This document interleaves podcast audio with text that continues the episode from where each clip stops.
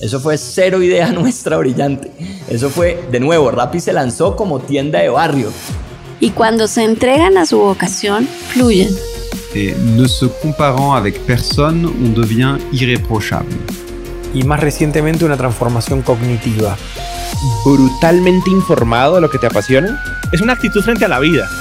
Yo soy lo que yo creo que tú piensas que yo soy.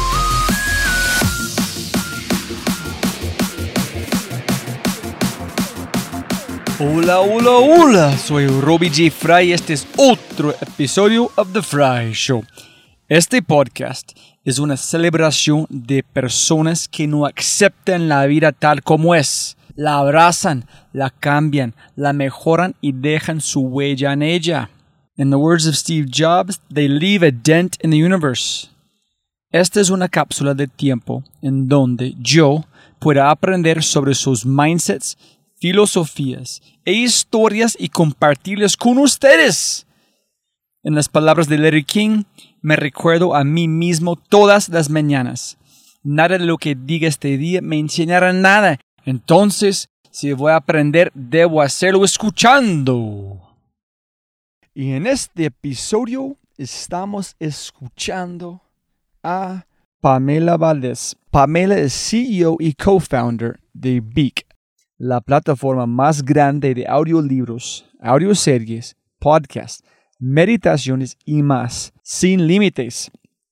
Y en las palabras espectaculares de Pamela, quote, Big será la principal plataforma de audio de América Latina. 10 de 10 personas que veas en las calles con audífonos escucharán en Big los mejores audiolibros, podcasts, meditaciones y cualquier contenido de audio que les guste.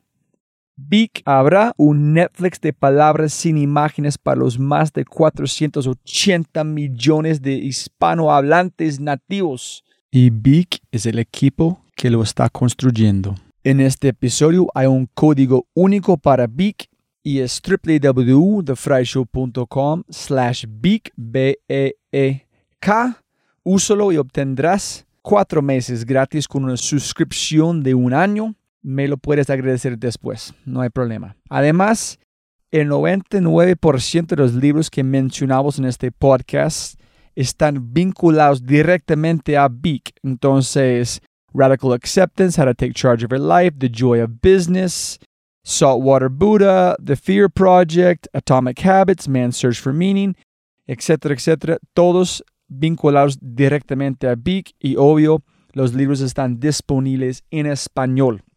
Entonces, después de registrarte por un año y después de ahorrar mucho dinero o comenzar tu prueba de 14 días, regresa a thefryshow.com y haz clic, clic, clic, clic porque 15 minutos diarios es igual a 12 libros al año y los libros que mencionamos en este podcast sin duda pueden cambiar tu vida.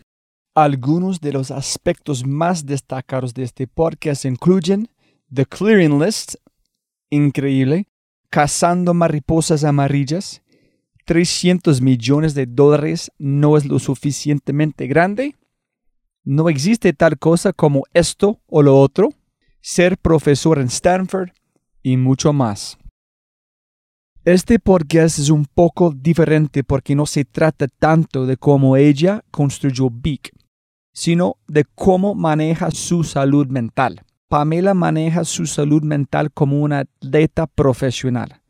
Creó un sistema, lo modifica constantemente, tiene un coach, pide ayuda y toma medidas.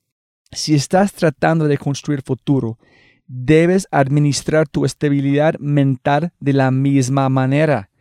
Y si te vas con algo de este podcast, que sea hacer de la disciplina mental tu prioridad, por favor. Todos podemos aprender algo importante en esta conversación. Muy, muy especial para mí en este podcast es Pamela es el futuro. Ella será muy similar a Whitney Wolf, founder and CEO de Bumble, quien se convirtió en la billonaria mujer más joven que se hizo a sí misma. Pamela es la glitch en the Matrix que despertará al sistema a lo que es posible. Y obviamente está hablando de mujeres, pero en muchos más aspectos. Pero hay tanto poder en que hace Vic y Pamela, la forma que ella piensa, su visión, eh, el equipo. Pamela es el punto de referencia que nosotros hemos estado esperando en LATAM. Me, me gustaría terminar con una cita de Marco Aurelio, porque yo creo que es, esta frase encapsula todo el podcast. Tienes poder sobre tu mente, no sobre eventos externos. Date cuenta de esto y encontrarás la fuerza.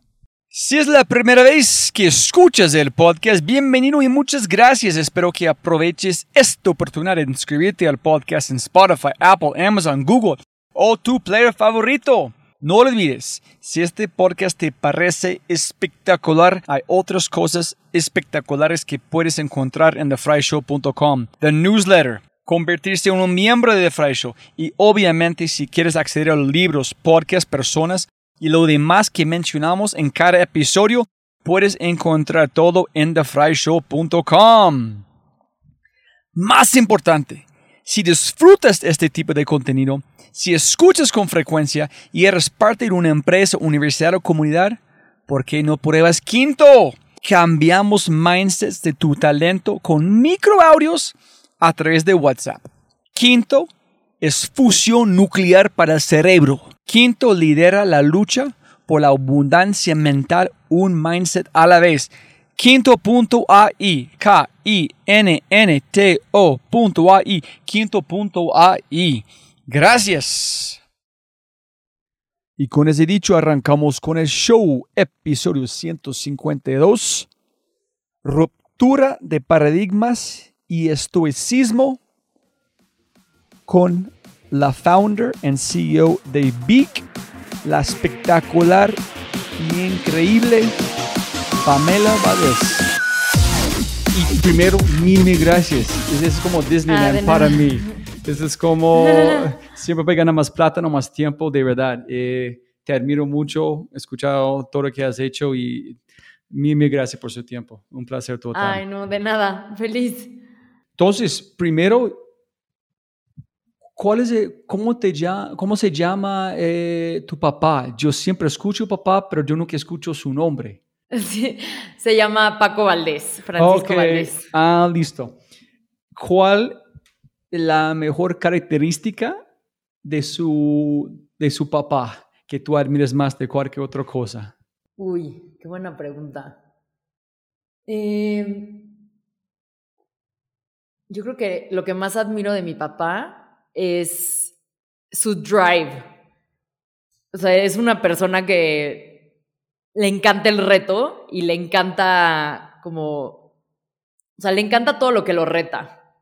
¿no? Siempre que había, o sea, no sé, sea esquiar, surfear, sea lo que sea que sea un reto para él, aún a sus más de 50 años, le encanta como cualquier cosa que lo reta y lo hace como ser diferente. Sea, admiro mucho esa cualidad de él. ¿Y qué tipo, en, en por qué el reto, en qué sentido? Es que surfear es algo que yo veo, quiero saber si yo soy capaz en entender la, como el 20% desde el 80% de valor para yo puedo gozar en entender este mundo más. Es más como ajedrez, entender como el, el placer de la complejidad emergente. ¿Qué crees que, es, que le gusta más de reto a su papá? Creo que él es naturalmente súper competitivo. Ah, ok. Eh, eso, eso es algo que, que, que me heredó definitivamente. O sea, mi, mi drive competitivo viene de mi papá totalmente. Y justo como que mi papá es una persona que apenas ve algo que dice, ah, no soy bueno en esto, me quiero volver mejor, como que le entra esa competitividad y es como, ok, me quiero volver bueno en esto. ¿no? Entonces, por ejemplo, cuando yo empecé, me dio una época que empecé a esquiar mucho en wakeboard y mi papá me enseñó a esquiar cuando yo era muy chiquita en agua. Mi papá esquía en agua desde toda la vida en, en slalom o en, esquís dobles, que es como un tipo de esquí. Y, por ejemplo, cuando yo empecé a, a aprender a esquiar en wakeboard y mi papá no sabía, luego, luego era como, como que se ponía así de, no, tengo que aprender, tengo que aprender a saltar igual que tú, ¿no? Entonces, o sea, mi papá es mucho de deporte Y más que, o sea, obviamente le, le, encantan los retos profesionales, pero es mucho como de deporte, o sea, cosas como muy varoniles que, que lo, lo, retan y le gusta el reto. Y eso como que me lo infundió desde muy chiquita, ¿no? Como que cualquier cosa que ves, atrévete a probarla y atrévete a hacerla mejor en eso, ¿no? Chance y no, si no lo logras no pasa nada, pero atrévete a intentarlo. Y eso, eso, pues, definitivamente es una parte de mi personalidad. Y el otro lado de este, ¿cómo eres para perder? ¿En cómo es tu papá para perder?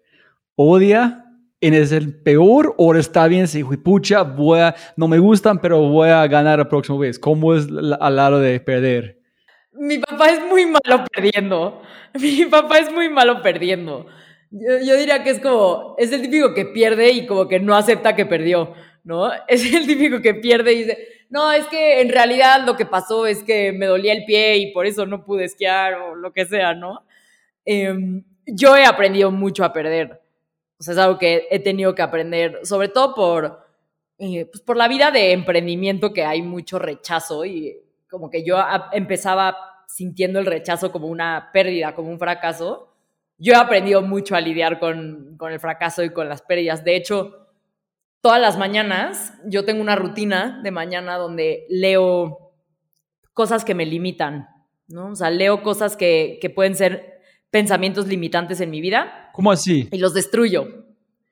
Haz de cuenta que me despierto y tengo un documento. ¿A qué hora? ¿A qué hora? Dame todos los detalles. ok. Em, si me hubieras preguntado hace un mes, te diría me despierto a las 7 de la mañana, pero ahora ya, ya me volví más disciplinada y me despierto a las cinco y media de la mañana. Ok. Eh, me despierto a cinco y media de la mañana y lo primero que hago es tengo en las notas de mi celular un documento que lo llamo mi clearing routine. ¿En serio? Y sí. ¿En ese es constante o cambia semana a semana, día a día? En principio es constante, pero de repente le agrego o le quito cosas dependiendo cómo, eh, cómo voy sintiéndome. ¿Puedes compartirlas? Para nosotros podemos imaginar que estás leyendo o es personal. Eh, algunas son medio personales, pero a grandes rasgos, básicamente, pues, mira, a ver, la, la, voy a abrir. Es un documento donde tengo mi, así, ¿no? Clearing routine. Y lo hago como por año, ¿no? Entonces, este es mi clearing routine del 2021. Y anoto una lista de cosas que sé que me pueden estar limitando en mi potencial y las leo todas las mañanas en forma de pregunta, ¿no? Entonces, por ejemplo, una de, eh, hablamos de esto por un poco como mi papá no sabe, no es muy bueno perdiendo y yo tenía esa mala cualidad. Entonces, por ejemplo, algo que leo todas las mañanas es, ¿dónde está? Leo todo lo que no estoy dispuesta a sentir o recibir por miedo al fracaso. ¿Qué tanto estoy funcionando desde, desde ese lugar? pregunta así como, todo lo que estoy dispuesta a sentir o recibir por miedo al fracaso, ¿qué tanto estoy operando desde, desde esa mentalidad? Hago la pregunta, como que reflexiono un minuto y mentalmente digo como que lo destruyo. Y es un ejercicio simbólico en realidad, no es como que es magia y lo leo y se destruye, pero en mi filosofía, el, simple hecho de leer, y así como este tengo otros 15 que, que leo todas las mañanas, el simple hecho de leerlo en la mañana y hacer la pregunta de qué tanto estoy funcionando desde esta mentalidad, hace que en el día, si me llega algún fracaso o me llega algún rechazo o me llega alguna de esas cosas que leo, mi mente está un poco más sensible a ver eso y entonces como que lo pienso dos veces antes de reaccionar mal o lo pienso dos veces antes de, de no saber fracasar o de no saber perder o de no saber aceptar un rechazo, ¿no? Entonces, eso es algo que aprendí mi papá un poco, no saber perder, pero lo trabajo todos los días y hago pues, esa, en, esa rutina de destruir mis pensamientos limitantes de la mañana, eh, tengo ese específico de, de saber fracasar o de no tenerle miedo a fracasar, sobre todo. Y tal cual digo, lo destruyo, ¿no? Y no es como que es magia y se destruye, pero el simple hecho de que, de que lo veas y lo, lo visualices y lo mentalices, si se presenta esa situación en el día, como que ya estás predispuesta a no caer en la trampa, porque ya, ya lo tienes hecho consciente. Yo tengo muchas preguntas allá. Uno, ¿tú lees en voz alta o en tu mente?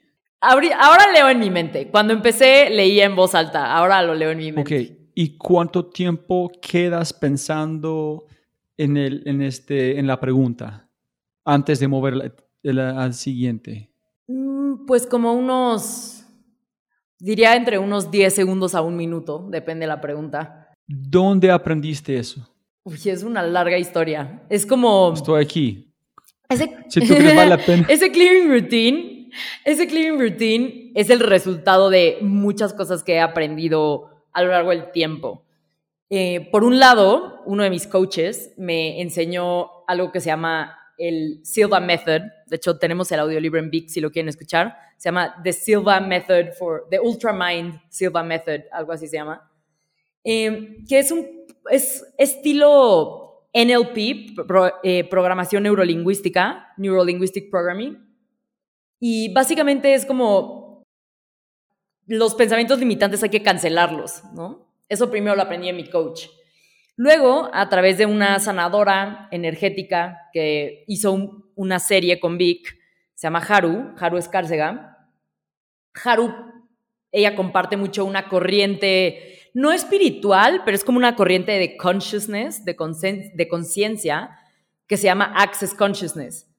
Y a través de Haru llegué a un audiolibro que se llama The Joy of Business. Y en ese audiolibro justamente daba estas técnicas como de clearing, como de hacer estas preguntas para destruir tus limitaciones. O sea, a mí me gusta mucho eso, ver como, ah, ok, a través de esta técnica que me explicó mi coach, que es una persona completamente racional y, mucho más pragmática de negocios, y Haru, que es una persona mucho más como espiritual, consciente, eh, y, veo como, ah, ok, si todos están como llegando a esta conclusión, ahí hay algo, porque como que varios llegaron de diferentes maneras.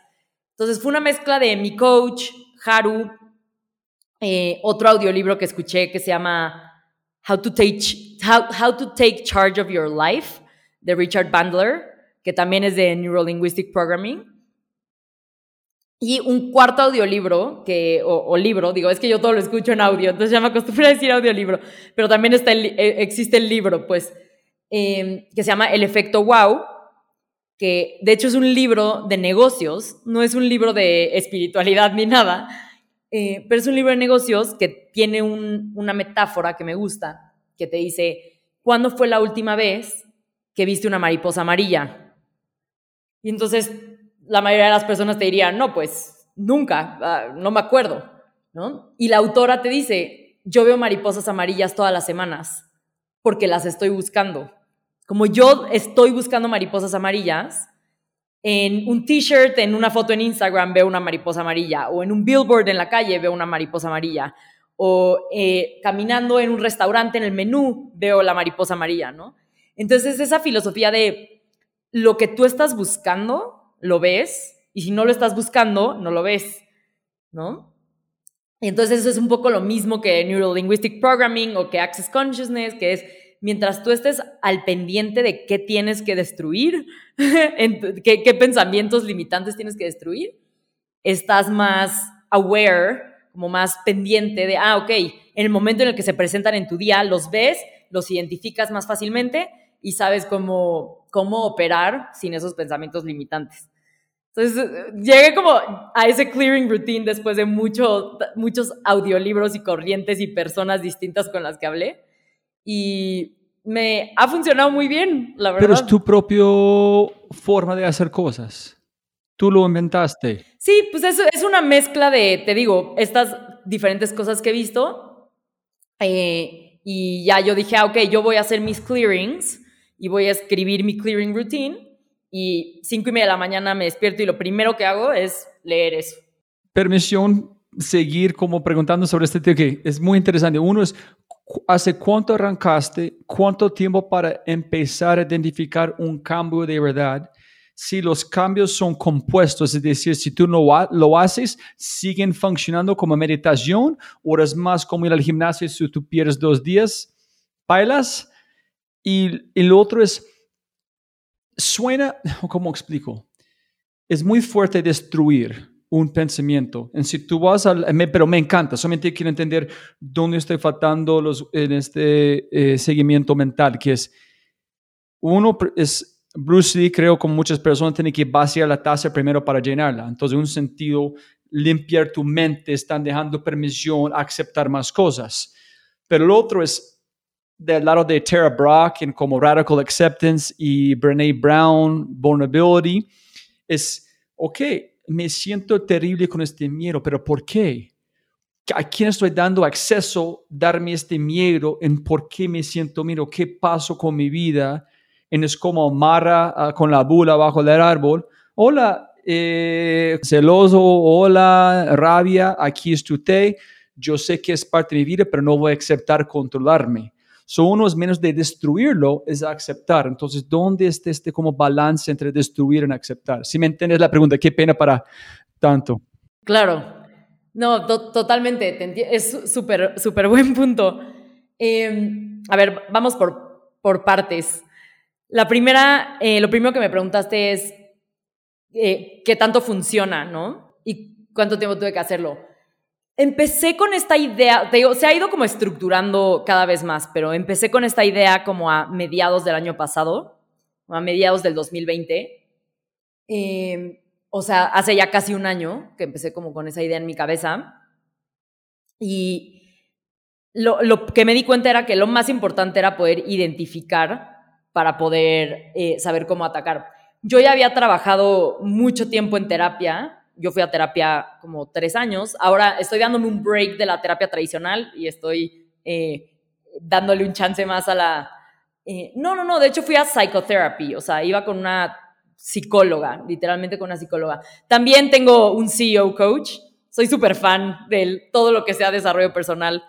Por eso, ah, por eso hago Vic. No, genial, lindo. Yo nunca, no, nunca sabía eso. creo que sí, no, realmente es como, para mí, todos tienen la decisión cuando se despiertan de decidir ser extraordinarios, ¿no? O sea, todos los días tú eliges y yo creo que todos los días puedes elegir ser extraordinario o ser ordinario. Y yo, yo quiero ser extraordinaria todos los días. Y pues creo que las personas extraordinarias se salen de su zona de confort, se retan y hacen eso. ¿no? Entonces yo, pues además de una cantidad tremenda de audiolibros que consumo al respecto, fui a terapia mucho tiempo. Eh, también eh, con un CEO coach. Ahorita me estoy dando un break de la terapia, un tiempo, ya como que sentí que aprendí ahí lo que tenía que aprender y ahora estoy en un, en un tipo de terapia mucho más espiritual, mucho más self-taught, o sea, como esto de los clearings. Y básicamente como que yo ya había trabajado mucho esto de aceptar quién soy, aceptar eh, esta vulnerabilidad, ¿no? ¿Qué es parte de mí? ¿Qué es parte de mi historia? Y creo que hay mucho valor en aceptar y, y en no juzgar. Y eso es lo más importante. Cuando yo destruyo un pensamiento limitante, no estoy juzgándolo como malo. Simplemente estoy diciendo, esto es, y en el momento en el que esto se me presente, tengo la capacidad de elegir. ¿Voy a seguir haciendo esto o voy a hacer algo diferente? Pero no lo estoy juzgando como, como Están algo malo. destruyendo el piloto automático, dándote como un momento de escuchar, entender, menos de reaccionar. Exacto. por ah, eso la pregunta es, por ejemplo, todo lo que estoy eh, por ejemplo, esta que tengo aquí, ¿no? Todo lo que no estoy dispuesta a sentir o recibir por miedo al fracaso, eh, lo destruyo y lo descreo, ¿no? Así digo como, ok, todo lo que no estoy dispuesta a sentir o recibir por esto, lo destruyo. ¿Qué tanto estoy funcionando desde ese punto de vista de, miedo al fracaso? Y eso es una pregunta, es más como, lo, pregunto para que en el día lo percibo cuando, cuando realmente está pasando, ¿no? Entonces empecé como hace un año casi, o sea, como mediados del año pasado, poco menos de, un año, ha ido evolucionando, pero hasta que realmente empecé a disciplinadamente todos los días leerlo y destruirlo, empecé a notar cambios. Por ejemplo, yo tenía un miedo muy grande a que, bueno, yo con Vic levanté una ronda de inversión bastante importante de los investors de Instagram, LinkedIn, Facebook. ¿Este es el Greylock o después? Greylock, ajá. Greylock y Axel, ¿no? De los dos levanté una ronda de inversión importante en 2020 y tenía mucho miedo de que ese dinero se terminara, ¿no? Era como un miedo muy inconsciente que yo tenía cada que yo tenía que pagar el, la nómina de mi empresa o pagar algo, sentía como mucha ansiedad cuando pagaba dinero, porque era como, ah, estoy como perdiendo, como que debiting the account, ¿no? Así Pero- como perdiendo Pero la dinero. angustia es de runway o la angustia que no voy a cumplir con las expectativas de esas personas. No, era angustia literalmente de que se acabe este dinero y que exista la posibilidad de que la empresa muera. So, solamente más de runway, no de dónde viene la plata, de su equipo, de la comunidad Beak, que voy a let down my, the people who love this place. Exacto, ¿no? O sea, para mí una pesadilla terrible es algún día tener que despedir personas de mi empresa o tener que cerrar el producto que pues, muchísimas personas usan hoy para su desarrollo personal. Entonces, tenía ese miedo muy encajado en mi cabeza y era como una ansiedad innecesaria porque, por ejemplo, tengo una chief of staff, Steph es mi mano derecha, y ella pues, cada eh, fecha del mes me dice como, oye, necesito que hagas la transferencia para pagar la nómina, ¿no? O que hagas la transferencia para pagar tal. Y entonces, cada que yo hacía esa transferencia, sentía como un nudo en, el pecho y en el estómago de ansiedad y no me gustaba, me, ponía muy nerviosa, esos eran días que me ponía mal humor, no- sentía como feo. Y entonces empecé en mis clearings, una de las, una de las cosas que leo es, te voy, te a decir, ¿en qué maneras me está deteniendo el miedo a que Vic se quede sin dinero? Hago esa pregunta. Y empecé a hacer esa pregunta todas las mañanas y a decir, todo lo que eso es lo destruyo y hoy ya no me, hoy ya no me da miedo, o sea, hoy ya puedo, es más, hoy pago la nómina y la pago con una energía de esto se me va a regresar por 10, ¿no? Esto, esto lo vamos a multiplicar, esto es un investment, no es una pérdida, ¿no? Entonces, realmente, o sea, no sé, me tomó esa desde que la agregué hasta que empecé realmente a ver el cambio, fue, no sé, como un mes y medio.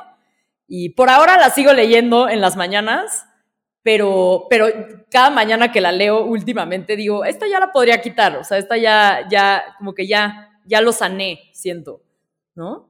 Y, para mí mi, lista de clearings es un, ser, es un ser vivo, ¿no? O sea, como que le voy agregando y quitando cosas y va evolucionando conmigo, ¿no? Con qué tipo de persona, quién es Pamela hoy y eso refleja un poco mi, mi clearing routine. No, ese es, ese es divino. Acabo de publicar un podcast con una, una eh, mujer que se llama María José Satizabal. Ella es la CEO de Imaginamos, que es la empresa que eh, lanzó Simón Borrero después del fundador de Chipper. En ella están como CEO de esta empresa. En ella dijo que tiene un journal o diario que ellos siguen. En ella vuelve su diario buscando absolutos. Y dicen, ¿por qué yo dije siempre? ¿Por qué yo dije nunca en este momento? ¿Por qué soy tan extremo con este punto de vista en tratar quitar o destruir esos absolutos? Pero los absolutos cambian, en, vienen a formar en otra forma. O les digo, ¿por qué yo pensé eso de esta persona?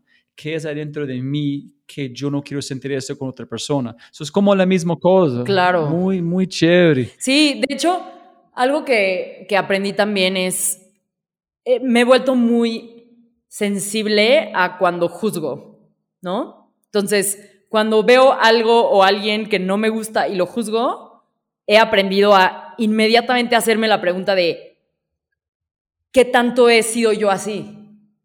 ¿No? ¿Qué tanto he sido yo así en, en algún momento que, que, me estoy reflejando y no me está gustando? ¿No?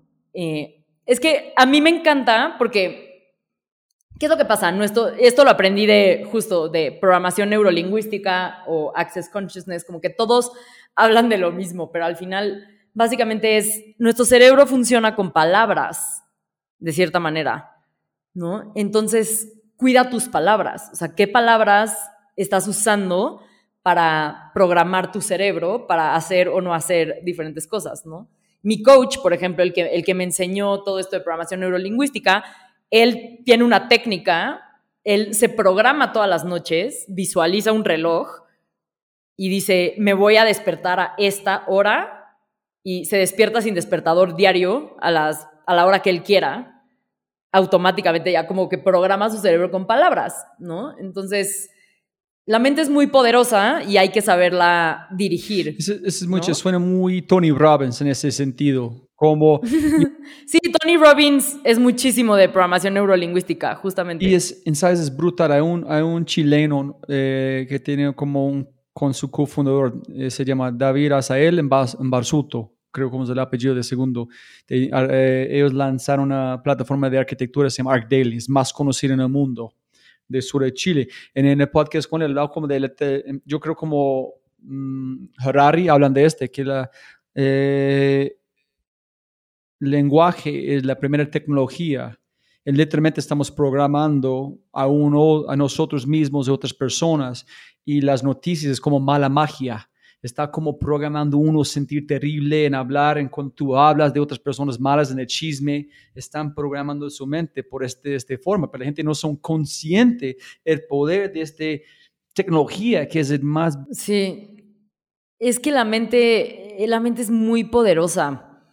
O sea, en el momento en el que tú te das cuenta que tú puedes ser el conductor y no el pasajero del auto de tu vida, Eh, todo cambia porque te das cuenta que las cosas que suceden, suceden, pero tú puedes decidir cómo sentirte al respecto. Y ahí es donde todo cambia. Ah, para mí eso, eso ha sido muy importante. Tengo una pregunta ya para, antes de terminar con este parte, ¿tú crees que estamos en una simulación o no? ¿En dónde me voy? Es, si tú, si, si la mente es muy poderosa, pero hay muchas cosas que hacemos porque no somos en control. Nuestro ADN es la, reacción biológica que no tenemos controlar. Entonces hay veces, hay gente que como Sam Harris que dijo no hay free will. Entonces es muy poderoso en el sentido que podemos hackearlo porque sabemos la debilidad que tenemos en el cerebro. So, el poder viene de entender las debilidades que tenemos para hackearlos para nuestro futuro, para ser más robusto esta máquina. O tú crees de verdad esta máquina es tan poderoso y podemos usar a nuestro favor? Pues, ay, yo creo que ninguna de las dos. yo, creo que, o sea, yo lo que creo es que, como que todo lo que sucede en el mundo es mucho más grande que nosotros. El universo es algo infinito, ilimitado. Somos un polvo, o sea, somos literalmente un polvo en, en una infinidad y por lo tanto nada es bueno ni nada es malo, simplemente es. Y la conciencia, o sea, somos demasiado inteligentes para nuestro propio bien, ¿no? O sea, como que nuestra capacidad de entendimiento y de juicio, que es lo que nos ha hecho eh, dominar a las otras especies, de cierta manera, eh, que el Homo sapiens haya dominado a las otras especies, es esa capacidad de como creer en historias de ficción o crear juicios alrededor de las cosas eso al mismo tiempo es lo que nos tiene ahora todos ansiosos, todos agobiados, con problemas de salud mental, ¿no? O sea, yo al final lo que creo es, a mí me gusta mucho pensar en qué es la libertad y creo que la libertad es la, habilidad de sentir lo que tú quieres.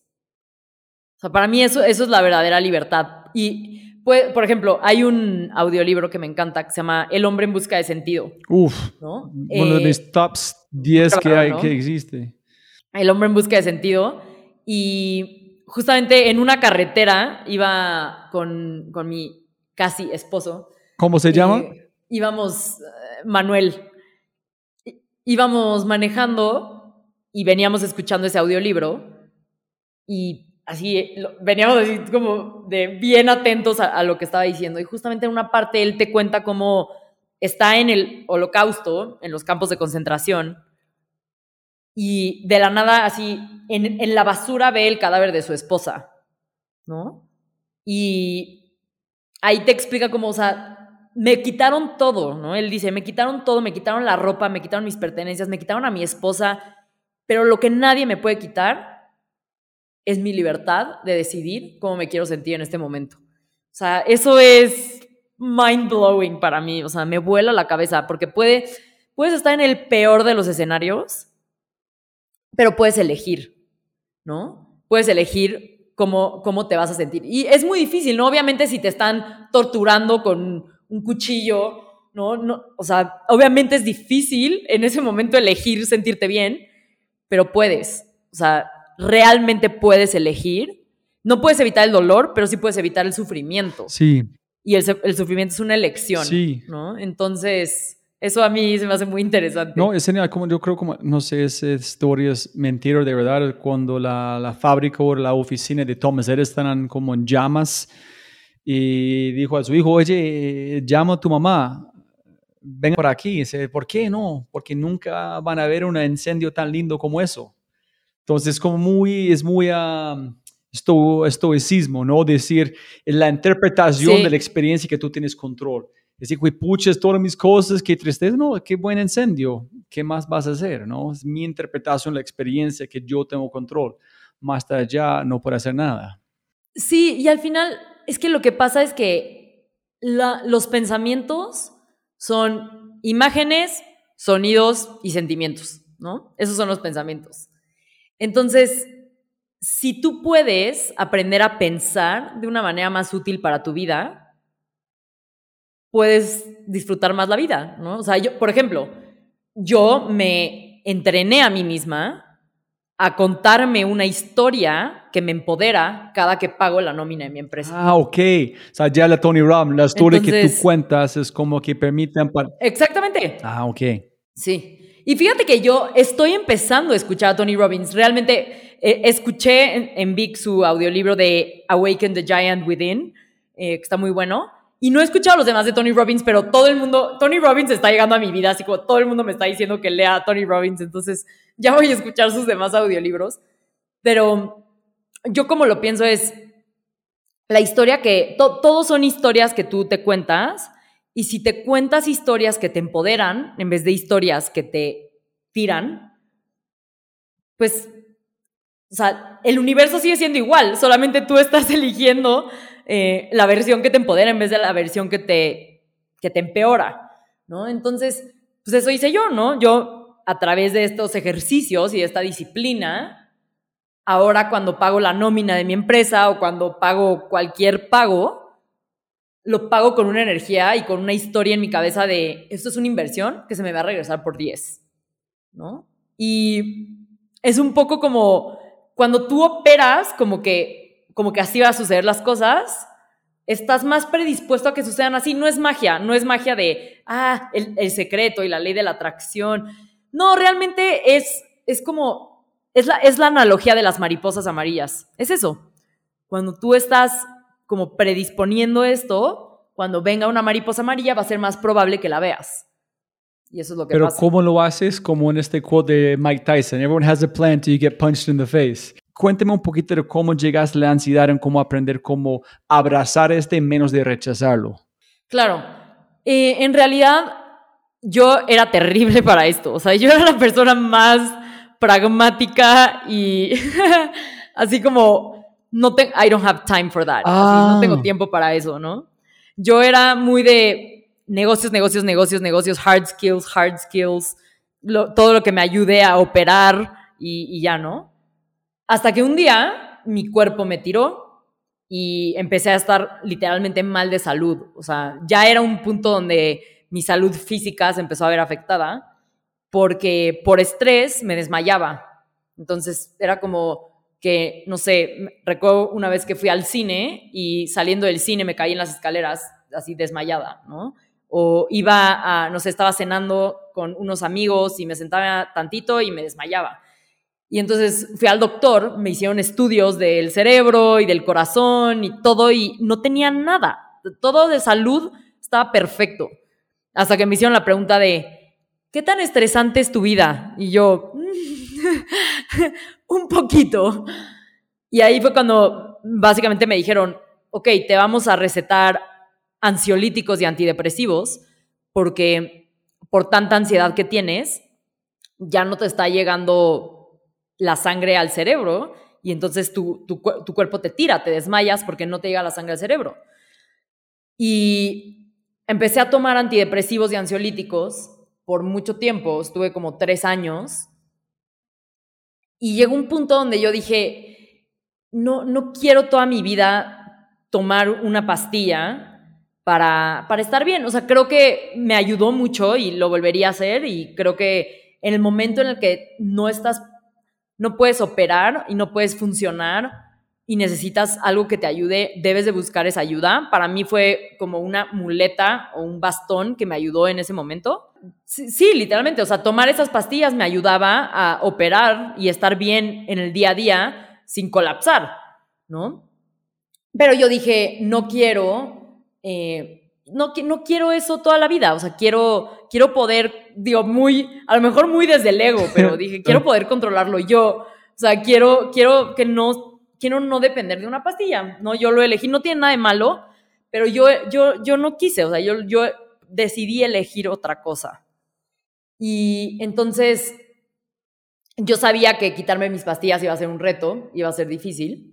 Entonces empecé a leer muchísimo para entender cómo funciona la mente, cómo puedo destruir los pensamientos limitantes, empecé a, empecé a informarme de todas estas cosas y para mí la clave fue cuando, cuando descubrí los audiolibros justamente, ¿no? Y, y en el momento, o sea, cuando lanzamos Vic y yo me di cuenta que podía escuchar mientras paseaba al perro, mientras trapeaba, mientras barría, y tenía una capacidad de consumir contenido mucho más veloz, empecé a atragantarme de contenido de mucho valor. ¿Aprendiste después de lanzar, no antes? Es que Vic empezó como otro producto, ¿no? Vic no era una Group plataforma de audio. Hasta Exacto. Éramos, éramos como una red social de lectores en un inicio. Y ahí fue cuando colapsé y me fui a Silicon Valley y cuando me fui a Silicon Valley yo estaba tomando pastillas. Regresé de Silicon Valley un tiempo y justo cuando fue literalmente cuando tuve como mi, eh, como que uno de mis breaking points ya tomando pastillas que me sentía muy mal, fue justo las fechas en las que estábamos empezando a pivotear hacia los audiolibros. Y entonces fue como magia, ¿no? O sea, como que estábamos justamente teniendo los audiolibros y yo estaba buscando esta información y mágicamente toda la información que me recomendaban la encontraba en Vic y la podía escuchar Holy shit. en Vic mientras hacía otras cosas. Yo nunca he Sí, escuchado increíble. que no... es- ¿Cómo? Expl- Explíqueme. Entonces, normalmente están solucionando un problema que vos tienes o tú encuentras un valor en tu solucionar este problema para otras personas, pero tú viste una oportunidad, lo hiciste y dijiste, uy, puta, yo tengo este problema. ¡Qué chévere! Pero es que, es que fue distinto, porque el problema que yo tenía con Vic era consumir libros en general. Pero los libros que yo consumía eran puros libros de business. O sea, yo solamente consumía Zero to One, de 0 a 1, Blitzscaling, o sea, ese tipo de libros eran los que yo consumía. No buscaba yo nada de contenido de espiritualidad o de autoayuda o de salud mental. Entonces, yo ya estaba, yo ya estaba enganchada con los audiolibros, por eso ya estaba Ah, pivoteando hacia audiolibros desde antes. Pero fue como mágico que en el momento en el que empiezo a meterme en este, en este camino de desarrollo personal y de autoayuda y de, y de sanar mi mente, todo lo que la gente me recomendaba, así, libro que me recomendaba mi coach, libro que me recomendaba mi psicóloga, libro que me recomendaba un amigo respecto a este tema, lo encontraba en Vic y lo podía escuchar. Entonces ya construiste tu propia biblioteca sin darse cuenta que está armando tu biblioteca que tú necesitas en el momento correcto. Sí, porque en realidad nosotros ya teníamos un catálogo gigantesco de, de audiolibros, ¿no? Entonces, o sea, ya ese catálogo ya existía en Vic, solamente había, es que en Vic hay más de 200 mil audiolibros, entonces yo no sabía todo lo que había, ¿no? Y yo era más como, ah, me recomiendan uno, lo busco, si está en Vic, lo escucho, si no, pues lo compro en físico, ¿no? Y, y entonces ya fue como, de hecho, el, el año donde más me clavé con todo esto, o sea, porque Vic como audio empezó en el 2019. Inicio del 2019 fue cuando empezamos como, como empresa de audiolibros. Y hay- del 2019 al 2020 fue pues un poco todo este descubrimiento de, o sea, qué tipo de cosas eh, quiero crear, cómo quiero tal. Y en el 2020 llega la pandemia y ahí es como, o sea, yo ya estaba buscando dejar mis pastillas y llega la pandemia y empiezo con insomnio y empiezo así como que crisis brutal, ¿no? Entonces yo así de, ok, o sea, quiero dejar mis pastillas este año, pero es el 2020 y es el 2020 donde todo el mundo dice que este año es una basura, que este año está horrible, que este año es el año de la ansiedad. Y, yo toda loca, así de este año quiero dejar mis pastillas, no era así como mi propósito. Entonces dije, no, o sea, pues lo voy a hacer, o sea, me da igual, o sea, si lo puedo hacer en el 2020, lo voy a poder hacer cualquier año. Y sí, o sea, finales del 2020, como por ahí de septiembre del 2020, dejé mis pastillas y ya, pues desde entonces hasta ahora, eh, digo, tengo mis días malos, totalmente, tengo días muy malos, pero en general el día promedio de mi vida hoy es muy feliz y funcional sin pastillas de, de ansiedad y, y, ya no voy a terapia así tal cual psicoterapia como iba. Ahora como me, me, auto, me estoy como autoterapeando y yendo a, a, a, coaching a través de pues audiolibros y clearings y estas rutinas. ¿no? Primero, quiero decirte felicitaciones montando en que tú dijiste en la forma de pensarlo. Entonces yo estoy diciendo felicitaciones como si yo hubiera de decir a alguien felicitaciones por correr un maratón. Voy a hacer felicitaciones a vos para mejorar tu vida, quitar las pastillas en encontrar de forma. Eso es genial. Pues yo, yo, Muchas yo gracias. sufrí depresión mucho tiempo.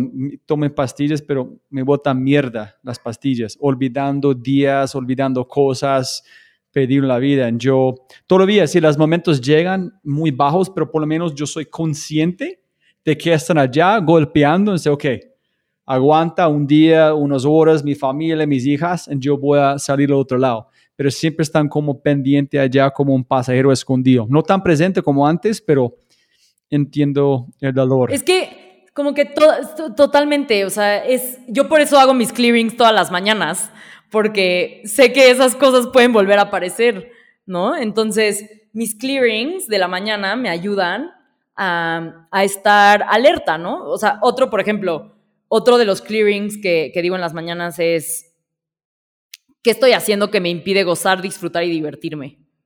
¿no? Que yo a veces, al ser muy pragmática y muy eh, CEO, me entraba como de ver el lado súper pesimista y de que todo puede colapsar en cualquier momento. Y eso hacía que no gozara mi vida tanto, ¿no? Entonces me hago esa pregunta, ¿no? De qué estoy haciendo que me impide gozar, disfrutar y divertirme, ¿no?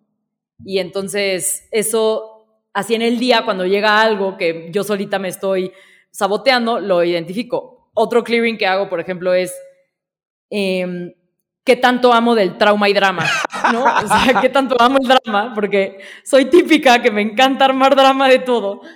Entonces, eh, lo identifico y así, digo, y no, no es perfecto, ¿no? Sigo armando drama, o sea, hace rato estaba toda estresada y armando drama por una tontería.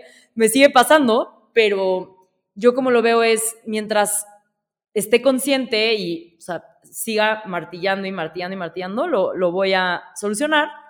Y, y, no, y no solucionar, porque no es algo malo, simplemente es, solamente lo voy a poder, voy a poder elegir si lo hago o no lo hago, ¿no? Hay días que me tengo que enojar y que sirve que yo me enoje, que es, que es necesario, en, pero, pero elijo yo enojarme, no, no, no, no llega mi enojo así como el tren y me Sí, lleva. ¿no? total. ¿no? Realmente yo digo que en este momento yo elijo eh, hacer esto. Y es la diferencia de tomar tu vida desde el asiento del conductor o desde el asiento del pasajero. Chévere. Entonces, montando en este, eh, esta respuesta y montando una pregunta que yo pregunté a Freddy Vega, ¿qué pregunta debo, debo preguntar gente? Es, él dijo, siempre la, pregunta, la gente pregunta, cuénteme los tres momentos más complicados que han pasado. Yo quiero preguntarte al revés, que es, cuéntame durante Peter Thiel hasta Vic, hasta este momento, momentos más especiales, más lindo, donde la suerte hiciste una decisión correcta, no sabes cómo, pero rompiste una barrera donde tú te sentiste tan especial, en como este, tú sabes, como este bipolar de un emprendedor, en un momento es que, wow, este es un high, I mean, this is, estoy encima del mundo. Cuéntame los momentos más especiales a este punto. Un momento muy especial fue cuando entramos a Y Combinator. ¿Por qué el rechazo? Ese fue un momento muy mágico. Porque, porque me habían rechazado tres veces. Entramos a la cuarta. Y me acuerdo perfecto. Estaba, eh, había entrevistado ese día en la mañana en Mountain View, ahí en Silicon Valley. Y estaba yo en el centro de Mountain View en un café muy, muy famoso que se llama Red Rock, creo. Red Rock Coffee. Es donde, eso es como Dicen que ahí ha pasado, así ahí empezó Stripe y así como que es el café famoso de, Silicon Valley, ¿no? Yo estaba ahí en Red Rock esperando la respuesta de, de Y Combinator, de si habíamos entrado o no. Y haz de cuenta que cuando tú aplicas a Y Combinator, si te aceptan, te llaman por teléfono. Si te rechazan, te mandan un mail. Entonces estás así como de viendo tu teléfono todo el tiempo, esperando que no sea un mail y deseando que sea una llamada, ¿no? Y eso me llega un mail que decía, Pamela, we're trying to call you. de que te estamos tratando de llamar, pero no entra la llamada. Y yo así, ay Dios, qué susto. Y entonces me dicen como, llámanos a este número, ¿no? Entonces llamo y me contesta Justin Khan, el fundador de Twitch, y me dice, Pamela, eh, muchas felicidades, quiero ofrecerte un spot en el siguiente batch de Y Combinator, queremos fondear a Vic para que sea parte del siguiente batch. Y yo así, wow, o sea, en ese momento me sentí literalmente como si, como si estuviera en el podium de unas Olimpiadas, ¿no? Así como, wow, o sea, lo logré. Lo chistoso de esos momentos es que duran cinco minutos, ¿no? Que ahorita, digo, me, encantaría hablar de eso acabando de, decirte los momentos, pero por eso a mí me gusta la, analogía de la vida con el surf, ¿no? Pero bueno, para, para no desviarnos, ese, ese, momento fue increíble, fue increíble, duró cinco minutos porque después de eso fue como, damn, ahora tenemos que ser los mejores del batch de Y Combinator, ¿no? Para lograr levantar el funding y todo, ¿no? Entonces, pero ese, ese momento nadie me lo quita y estuvo increíble y, lo disfruté muchísimo. Pero, pero cuénteme, ¿qué hiciste? Ok, cuatro veces no. Tres veces, a la cuarta ya entramos. En 2017, ¿correcto? Entramos en 2017. Pero sí. ¿cómo es en 2019? Es que justo te digo, ¿no? Vic era una red social de lectores. Pero ¿qué hiciste bien para finalmente recibir un sí? ¿Tuviste tu socio que, que salió en ese momento o no? No, en realidad o sea, lo que pasa es que nosotros entramos a Y Combinator con otra idea de lo que es Vic hoy, ¿no? Y, de hecho, cuando entramos, me dijeron, no creemos en tu idea, pero creemos en ti, literalmente, ¿no? Sabemos que vas a pivotear a la idea correcta. Eso me dijo Y Combinator cuando entré. ¿Por qué? Porque fue cuatro veces que ingresaste en cada vez. Ellos pueden ver que tú estás mejorando. ¿Cuál fue la razón que vieron en vos que no vieron el año antes, de anterior, etcétera? Yo creo que vieron que teníamos la capacidad de tomar algo que funcionaba e irlo adaptando hacia algo más grande. Porque ellos lo que, la duda principal que tenían era una red social para lectores no es un billion dollar ah, company. o sea, es, un, es un lifestyle business, es un hobby fun, pero no va a ser un, una empresa que hace IPO, ¿no? Entonces, la última vez que yo apliqué, el pitch que, que yo les hice fue, vamos a empezar como una red social para lectores, pero en realidad lo que vamos a hacer es obtener a toda la comunidad de personas que hablan español y sus intereses y entonces les vamos a poder vender algo, ¿no? Y tal cual fue lo que pasó, o sea, obtuvimos a todos los lectores y ya cuando buscamos, ok, ¿cómo los monetizamos? ¿Cómo creamos un negocio de esto? Fue cuando nos dimos cuenta que había una necesidad gigantesca de contenido de audio en español, ¿no? Entonces, tal cual como que eso fue lo Pero que ¿qué dicen las personas? Es, construir la audiencia y después buscar cómo monetizar, pero la gente siempre, la gente dice, no, no, busca una forma de cobrar de una en escalarlo. Es mucho más complicado cobrar después de tener audiencia, ¿no? Claro, pero es que realmente Y Combinator en, en lo que apuesta principalmente es en el equipo. Entonces, pues yo creo que la primera vez que apliqué no me conocían tanto y a la cuarta dijeron, ok, ya nos demostró su capacidad de ir creciendo la empresa y ir pensando estratégicamente hacia dónde llevarla y cómo monetizarla. Ah, so vieron perseverancia. pero la verdad es que definitivamente vieron perseverancia, pero es difícil saber realmente por ¿Nunca qué ¿Nunca preguntaste? te acepta Y Combinator. Dice, oye, cuéntame, hijo de madre, tres veces en este vez sí, ¿por qué? ¿Es la misma empresa, huevón? Solo, solo recuerdo que me dije, o sea, nunca les, les pregunté específicamente, pero me dijeron tal cual eso, que que, o sea, nunca les hice la pregunta específica, pero alguna vez hablando de algo similar, me dijeron, los, los aceptamos porque creemos en ustedes y creemos que van a pivotear hacia la idea correcta, ¿no? Entonces... ¿Y ¿Tú o sea, sabías o tú que dijiste, era "Oye, muy claro. puta, pivotear, ¿qué estás hablando? Tenemos la mejor negocio en el mundo.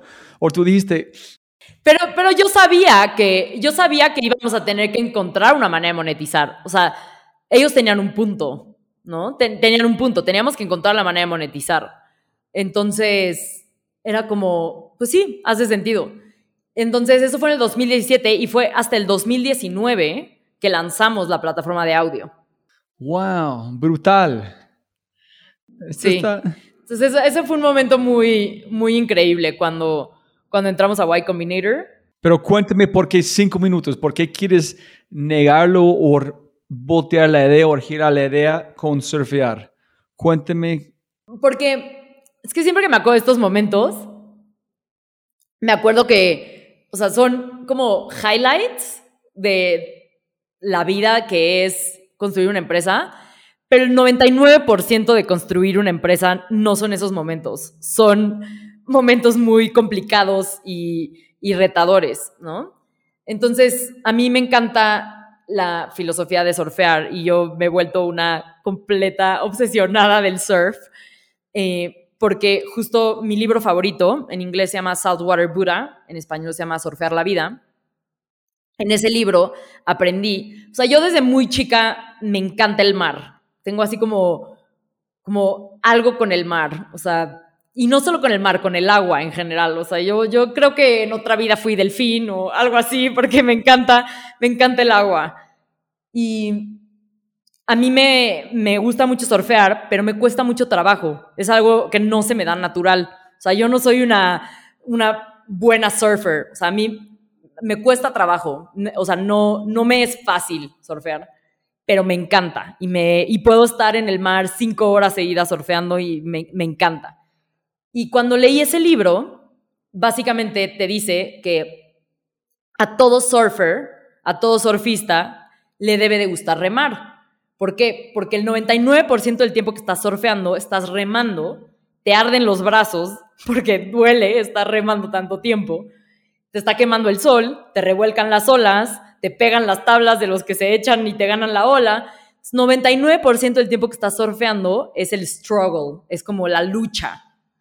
Y 1% del tiempo que estás surfeando, estás disfrutando la ola y, y, ese sentimiento que tuve el día que entré a Y Combinator. Ah, esa es una súper analogía. Entonces, ah, okay. es, una, es, la, es la metáfora perfecta de la vida, el surf, porque 99% del tiempo estás pagando impuestos, pagando la nómina, eh, lidiando con el internet de tu casa, yendo al banco, teniendo que contestar correos, eh, está viendo que estás en mute en, en una llamada en Zoom, ¿no? O sea, 99% del tiempo es lucha por 1% de momentos de extrema felicidad. Entonces, ¿qué es lo que pasa? Que yo cuando estoy surfeando, estoy luchando y me arden los brazos y me duele la espalda y me está quemando el sol, pero tengo una sonrisa de oreja a oreja porque amo el proceso de surfear, lo disfruto como nada en la vida. Entonces, si haces esa analogía, lo que tienes que, pensar es, la vida es como el surf, cómo surfeas la vida, cómo aprendes a disfrutar el proceso de luchar para crear cosas extraordinarias. Así como a, cada, a todos los surfistas les debe de gustar remar, a todos los startuperos o a todos los que quieren hacer algo extraordinario, les tiene que gustar luchar. Entonces, si, si, no, si no aprendes a disfrutar la lucha, vas a estar frustrado porque son muy pocos los momentos de verdadero éxtasis y no, no, como que no lo vale si no disfrutas la lucha, si no disfrutas el proceso, ¿no? Y esto es como muy cliché, todo el mundo te dice, disfruta el proceso, enjoy the ride, pero, pero en realidad es, a mí, a mí me hizo clic cuando, cuando entendí la analogía del surf, entonces a lo mejor hay alguna otra persona que nos esté escuchando que, que le hace clic de esa manera y pues a mí me, me ayudó. ¿Ese es el libro que tú mencionaste en el, en el podcast con Diego en um, Dementes? ¿Es este libro? Sí, el de surfear la vida. Yo pensé sí. que tú men mencionaste Barbarian Days. Es no, porque no, no, no, no. yo pensé que tú mencionaste en justo después de este, o yo hice la conexión con Mental, Paul Graham en Twitter, habló de este libro, yo pensé que yo sabía que no se vamos a grabar, entonces yo leí, enjoy para tres años de mi vida, estar surfeando como mesero en surfeando, hasta el punto que estoy en la mesa con el cliente en un chorro de agua que sale de mi nariz. Como, Sí. entonces yo leí este libro y sé, wow, ok, yo entiendo. Es como tú dijiste, llevan esta analogía. A veces tú estás remando por esta felicidad, en esta felicidad van a destruirte hasta casi matarte, y tú no vas a lograr la- felicidad. Entonces, a veces tú no sabes porque el poder que tú estás tratando de lograr es una fuerza tan natural que puede matarte. Y tú nunca quieres ingresar otra vez por el dolor, ¿no? Sí, claro. No, fíjate que ese de Barbarian, Barbarian Days no lo, es, no lo he leído, no lo he escuchado. Eh, no, y me lo han recomendado muchísimo, pero por alguna razón no lo he escuchado. Yo creo que tengo, tengo un backlog demasiado, pero ya, ya lo, voy a, lo voy a leer. No, y además también, digo, ese es como el tip of the iceberg, ¿no? De esta analogía de, de la vida con el surf, pero a mí en realidad, o sea, a mí el surf se ha vuelto como una religión para mí porque también cuando estoy surfeando me doy cuenta de, de las limitaciones que luego escribo en mis clearings, por ejemplo. Ah, ok. ¿no? Eh, por ejemplo, esta, esta limitación que te dije, la de todo lo que, mm, lo que me da miedo del fracaso. Antes tenía escrito eh, qué tanto estoy, qué tanto me está deteniendo el miedo al rechazo. Y surfeando me di cuenta que cuando venía la ola y yo ya estaba lista para tomarla, sin, como que no sentía que la iba a agarrar, me echaba para atrás y, y perdía la ola por miedosa, ¿no? Y me di cuenta que era un miedo a fracasar, o sea, prefería decir, no intenté echarme en la ola, que me eché y me revolcó y me, me golpeó la piedra, ¿no? Entonces, en el surf yo me doy cuenta también de muchas limitaciones y, y eso es como otra parte que me gusta del surf. Y además hay como, digo, yo no surfeo olas gigantes ni surfeo en lugares peligrosos, pero sueño con algún día surfear en una de esas olas gigantescas como que, parecen, que parecen locura, ¿no? Y leí un libro que se llama The Fear Project, que justamente habla de, ah, pues es el mismo autor de Surfear la Vida, Jamal Yogis, que habla de cómo él se entrenó para surfear Mavericks. Mavericks es la ola de las olas más grandes del mundo y es uno de los lugares más mortales para surfear. O sea, en Mavericks, las, o sea, el fondo son rocas afiladas, las olas miden hasta 30 metros y hay tiburones blancos. Entonces es como, o sea, surfear ahí es casi que un suicidio, ¿no? Y Jamal, que primero escribió el de Surfear la Vida, donde él aprende a surfear y ve toda esa analogía de la vida con el surf, un día ya, o sea, en el de The Fear Project, se puso a estudiar el miedo para poder entender la psicología del miedo y poder vencer su miedo y surfear Mavericks. Y básicamente él dice, aprendí a entrenarme por lo que puedo controlar. ¿No? Entonces él dice, yo no puedo controlar y no me puedo entrenar para una mordida de tiburón. O sea, si llega un tiburón y me muerde, me va a arrancar la pierna, me va a arrancar el brazo, me va a matar, no puedo hacer nada al respecto, ¿no? Eh, porque puedo elegir no surfear la ola, pero estoy eligiendo surfear la ola, entonces el riesgo de surfear la ola es que me muerda un tiburón y no puedo controlar que me muerda un tiburón. Dice, pero sí puedo controlar aguantar la respiración por más de dos minutos debajo del agua, ¿no? Entonces él empezó a entrenar sus pulmones para que si lo revolcaba una ola de 30 metros, pudiera aguantar la respiración por dos minutos debajo del agua, ¿no? Entonces, es esta filosofía de, hay cosas que tú no vas a poder controlar en hacer cosas extraordinarias, porque siempre hay factores que están fuera de tu control, llámalo Dios, universo, suerte, timing, lo que sea, ¿no? Eh, pero hay cosas que sí están en tu control. Para esas, entrénate y sé el mejor. Pero lo que no está en tu control, si te muerde el tiburón, era it's part of the job, o sea, es parte del juego, ¿no? Entonces, eso también me gusta de, de surfear, que digo, yo no surfeo en lugares de tiburones, ni olas de 30 metros, pero, pero es una buena analogía de, ok, ¿qué está en mi control y qué puedo yo entrenarme y, y volverme la mejor en, en, eso porque sé que influye y qué tengo que soltar, ¿no? Si, si elijo este juego. Entonces, es una muy buena analogía de la vida. Sí, surfeando es como es otro mundo. Es otro mundo. La gente sí, que lo hacen bien son locos. Otro nivel de pensamiento como ver el mundo, ¿no? Tienes que leer Barbarian sí, Days. Sí, ya, lo voy a no, leer no, ya, no. saliendo de aquí. No, no, chévere. No sé, tú conoces el mexicano William Shaw, que antes fue presidente de Interjet, fue el fundador de Viva Air aquí en Colombia, pero él habló en el podcast que recibió 249 nos a antes de recibir el primer dólar de inversión para la aerolínea que es Viva Air. No, no, no, no, no. Sí, en mi caso fueron 100. Tal cual. ¿Por qué cambiaste algo? Cada pitch era diferente. La esencia, la esencia era la misma, pero, o sea, tienes que, como que las personas más exitosas saben autopivotearse, ¿no? Siento. Como que Elon Musk lo ha hecho, ¿no? Ha quedado sus cuentas en ceros y se vuelve a reinventar. Y yo creo que era eso, o sea, era como un pitch y veía qué funcionaba, qué no funcionaba, lo modificaba a la siguiente, como que tu cerebro va obteniendo datos de qué está funcionando y qué no está funcionando y vas calibrando, ¿no? Es como, es literal la palabra calibrar, es así como me muevo acá y calibro, me muevo acá y calibro, me muevo acá y calibro y vas viendo como qué, qué funciona, qué no funciona y como en tiempo real vas modificando, ¿no?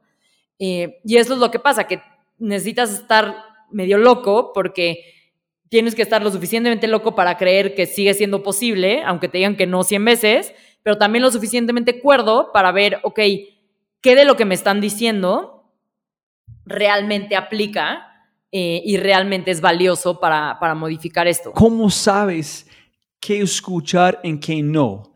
¿Cómo es, dónde viene este filtro? En de verdad, de número 1 hasta 100, de 10 es un producto radicalmente distinto. Dos es casi la misma cosa, solamente cambiamos unas cosas. ¿Dónde fue la evolución? Es que no puedes cambiar como la esencia, siento. O sea, la esencia no cambia porque, porque pues si no estarías cambiando de empresa cada que haces un pitch. La esencia no debe de cambiar. O sea, los, los first principles, como los, los cimientos no deben de cambiar, pero puede cambiar mucho la narrativa. Ok, la Alrededor de story eso, ¿no? changed. Entonces, o sea, yo al final, en- el, el producto de Y Combinator, con, con el que logré entrar a Y Combinator, era el mismo de la primera vez que me rechazaron.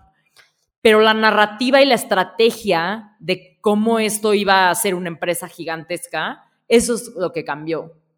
¿no? ¿Cómo? Dame más detalles, porque no, es, es- yo quiero compartir esto con mi audiencia, porque es demasiado importante, Claro, lo claro. escucho muchas veces, es, la historia tiene tanto poder, aquí es volviendo a las palabras, en cómo vibras, en las palabras dan esta energía que van a contagiar a otras personas, a ver tu visión que es invisible a cualquier persona menos de uno, ¿no? Claro. Pues es que, por ejemplo, es lo que te digo, ¿no? La primera vez que yo le hice un pitch a Y Combinator fue como, vamos a hacer una red social para lectores, ¿no? Y, y creo que o sea, esto va a ser gigante. Eh, en Estados Unidos hay una empresa igual que se llama Goodreads y Amazon los compró por 300 millones de dólares. Y Y Combinator era como, 300 million is not big enough, ¿no? Literal. Así como 300 millones no es lo suficientemente grande.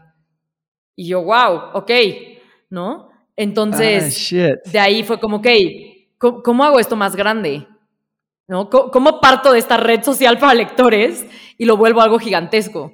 Entonces fue como, ok, y, y- y al final el pitch con el que logré entrar a Y Combinator fue que habíamos creado a través de nuestra red social para lectores un sistema de reviews que era muy bueno y que generaba una cantidad de reseñas de libros en español astronómica. Entonces llegó un punto en el que teníamos 34 veces más reviews en español de libros que Amazon, ¿no? Y, era así como, tenemos la capacidad de crear reviews eh, muy cañón y al final un poco fue como la narrativa de Amazon construyó un imperio de e-commerce a las espaldas de reviews. O sea, la razón por la que las personas usan Amazon es por los reviews. O sea, van a Amazon, leen los reviews y compran. Entonces, mi pitch pivoteó de ser una red social para lectores a ser, si yo soy dueño de los reviews y la comunidad y la audiencia que busca comprar algo, soy el primer paso de las compras de todos los hispanohablantes, ¿no? Eso sí es un billion dollar company, no es un 300 million dollar company, ¿no? Entonces yo, yo como que mi narrativa fue, esto es la entrada al e-commerce en, en la TAM, que al final, digo, no funcionó así, ¿no? Llegó Amazon, a México mucho más rápido de lo que yo esperaba, construyeron un e-commerce, todo, pero lo que hice fue utilizar todos esos reviews para convertir a las personas a otra cosa, que es audio, ¿no? Eh, y, al final ya. cuando, menos de conocer cuando arrancamos con tu papá y tú ser competitiva también, cuando ellos dicen, this isn't a, this isn't a, this is a 300 million company, it's not a billion. ¿Por qué no dijiste, tiene razón, pero 300 millones es, es bien para mí, yo quiero hacerlo? ¿Por qué dijiste, menos de competitiva, tuviste el impacto posible? ¿Cuál fue su razón intrínseca de ser, fuck it, you're right, tiene razón, billones donde me pues voy? Es que, es que yo como que, o sea, desde que tengo memoria racional, siempre quise hacer algo muy grande. Ok. ¿No? O sea, como que yo desde chica era como, quiero hacer algo que usen millones de personas, quiero hacer un, quiero impactar a millones de personas. Entonces, como que pensaba como qué cosas impactan millones de personas y era como las redes sociales, ¿no? Literal, así como las empresas de Silicon Valley impactan millones de personas. Entonces, para mí era como, digo, por, la verdad, por no saber, ¿no? Hoy, hoy ya sé que hay más posibilidades, pero yo en esa época pensaba, si lo quiero hacer en grande, me tengo que ir a Silicon Valley. Y mi puerta de entrada a Silicon Valley es Y Combinator y if this is what it takes, I'll make it bigger, ¿no? Si esto es lo que se requiere, lo hago más grande. Y así yo creo que eso fue realmente como, como lo pensé. Hoy me doy cuenta que hay muchas más posibilidades, que esa no era la única, eh, pero elegí esto y me encanta y pues por ahí vamos. Genial, genial. Entonces, ¿este 100 pitches fue antes de Y Combinator o estos pitches de Y Com o, después? No, fueron 100 pitches. De hecho, fueron como 90, o sea, fueron 100 nos.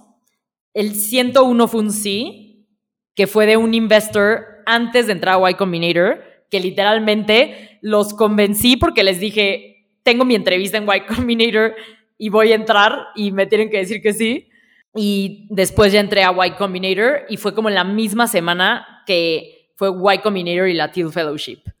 ¿no? Entonces fue así como, como que muchos nos hasta que como que todo empezó a caer como dominó. También algo que he aprendido, hoy estaba hablando con un amigo emprendedor porque tuve, tuve un sueño ayer de que a este amigo emprendedor, él, él está tratando de levantar un Series B y tuve un sueño de que yo, yo lo veía a él y le decía, amigo, no vas a levantar tu Series B si no lo eliges. Como que siento que deep inside no quieres levantar tu Series B y por eso no lo estás pudiendo levantar. Como que soñé eso por alguna razón y, me, y hoy me desperté y le escribí a mi amigo y le dije, oye, soñé esto y es irrelevante, pero se me hizo significativo. En el sueño era algo muy importante, entonces te lo quiero compartir. Le dije, literalmente, soñé que te decía, no vas a poder levantar tu Series B si no lo eliges, como que no, no quieres realmente levantarlo y por eso no lo estás logrando. Y mi amigo literal me respondió, tienes toda la razón, como que deep inside no, no estoy seguro que quiero eh, ser responsable de lo que conlleva levantar un Series B, entonces inconscientemente no estoy eligiendo levantar un Series B, ¿no? Y yo creo que en muchos sentidos, a lo mejor esos 100 nos tuvieron algo de, de que yo lo estaba eligiendo de alguna manera, ¿no? Ahora, cada que, cada que algo que quiero no sucede, ya lo evalúo también de esa manera, ¿no? Como de, de qué manera esto me funciona que sea un no, porque, porque yo lo estoy creando de alguna manera, ¿no? ¿Puedes dar el nombre de, de, de persona en la empresa o no? No, no es confidencial Ok, eso, ok. no les puedo decir listo, listo. Tenemos la mesa. Quiero intentar una pregunta nueva. Es que yo tengo separado en categorías como yo he evaluado 160, 70 personas que he entrevistado o conversado o platicado. Uno es el lado de creatividad, el otro lado es de eh, innovación. ¿Cuál de estos temas tú crees que es más importante o tú tienes una conexión visceral? ¿Sí me entiendes? Yo creo que más innovación. ¿Sí? Pues eh, realmente respondí esa pregunta como que de lo que dijiste me, me identifiqué más con lo segundo, ¿no? Eh, yo soy como ah, muy fan, por ejemplo, de este pensamiento de visión sin ejecución es alucinación. Ok. ¿no? Entonces, como que me he vuelto muy... eh, me, he vuelto muy fan de encontrar maneras de ejecutar cosas que quieres en tu vida. Los clearings es una manera de ejecutar cambio, ¿no? Por ejemplo, los clearings que hago en la mañana es una manera de ejecutar cambio. Pero ese es un ritual que hago. En mi empresa tenemos otros rituales de cómo ejecutar eh, ideas de negocio, por ejemplo, ¿no? O, o features de producto o metas, ¿no? Para la empresa. Entonces, creo muchísimo que desarrollar tu habilidad de ejecución es fundamental porque puedes ser visionario, pero si no ejecutas, no es visión, es alucinación. Es- me gusta, es posiblemente la ejecución dante- es dándote permisión ser creativo, porque estás ejecutando encuentras problemas. Y cuando llegas a problemas, la única forma de solucionar es como con creatividad. Pero Sí. para testearlo tienes que ejecutar, o la creatividad no existe. Claro. Pero, por ejemplo, del lado de la creatividad, eh, me gusta mucho eh, esta mentalidad de hay muchas posibilidades, ¿no? De no es blanco, no es negro, es hay más. Y eso a mí me costó mucho trabajo, ¿eh? A la fecha, eh, es una de las cosas, literalmente en mis clearings, aquí, aquí lo tengo, una de las cosas que leo literalmente todas las mañanas es qué tanto estoy funcionando desde el either or. ¿Cómo así? ¿no? Literal, o sea, leo eso todas las mañanas. ¿Qué tanto estoy funcionando desde el either or? Y todo lo que eso es, lo destruyo. Dame un ejemplo. El mejor ejemplo es cuando, cuando me salí de la universidad, ¿no? Que yo literalmente solo veía dos caminos. Era o hago una startup y dejo la universidad por completo y entonces arriesgo todo mi futuro y, y pongo todos los huevos en la canasta de la startup. O no hago una startup y sigo en la universidad y sigo este camino tradicional. Y mi papá me dijo, eso es un soccer's choice. Me dijo, nunca es binario, siempre hay, hay algo más, ¿no? Entonces, como mi, papá literal me dijo, ¿por qué no pruebas seis meses? Y fue el mejor consejo, ¿no? Porque lo probé seis meses y en seis meses entré a Y Combinator y, y me dieron la Teal Fellowship y ya, ¿no? Y encontré otra posibilidad. Justamente, por ejemplo, eh, me invitaron a dar una clase en Stanford de cómo construir negocios de suscripción, ¿no? O sea, me invitaron de guest speaker a la clase. Y fue muy curioso porque yo lo vi y como que yo de chiquita, mi abuelo eh, fue profesor en Stanford. ¿Cómo se llama? Entonces yo de chiquita, Luis Esteba. De hecho, mi abuelo es un ingeniero sísmico muy reconocido. Lo, lo llaman de todo el mundo para, para hacer cosas de ingeniería sísmica. Él es como, tiene su Wikipedia page y ¿En toda la cosa. Luis Esteban Maraboto. Sí. Voy a buscar. Eh, creo que también de, de él viene un poco mi, mi- mis ganas de hacer cosas grandes.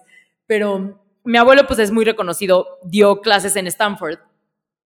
Y yo de chiquita fui, yo cuando tenía, pues no sé, 10 años, sí, más o menos como 10 años, eh, fui a, a Stanford a ver a mi abuelo y tenía yo el sueño de algún día ir a Stanford.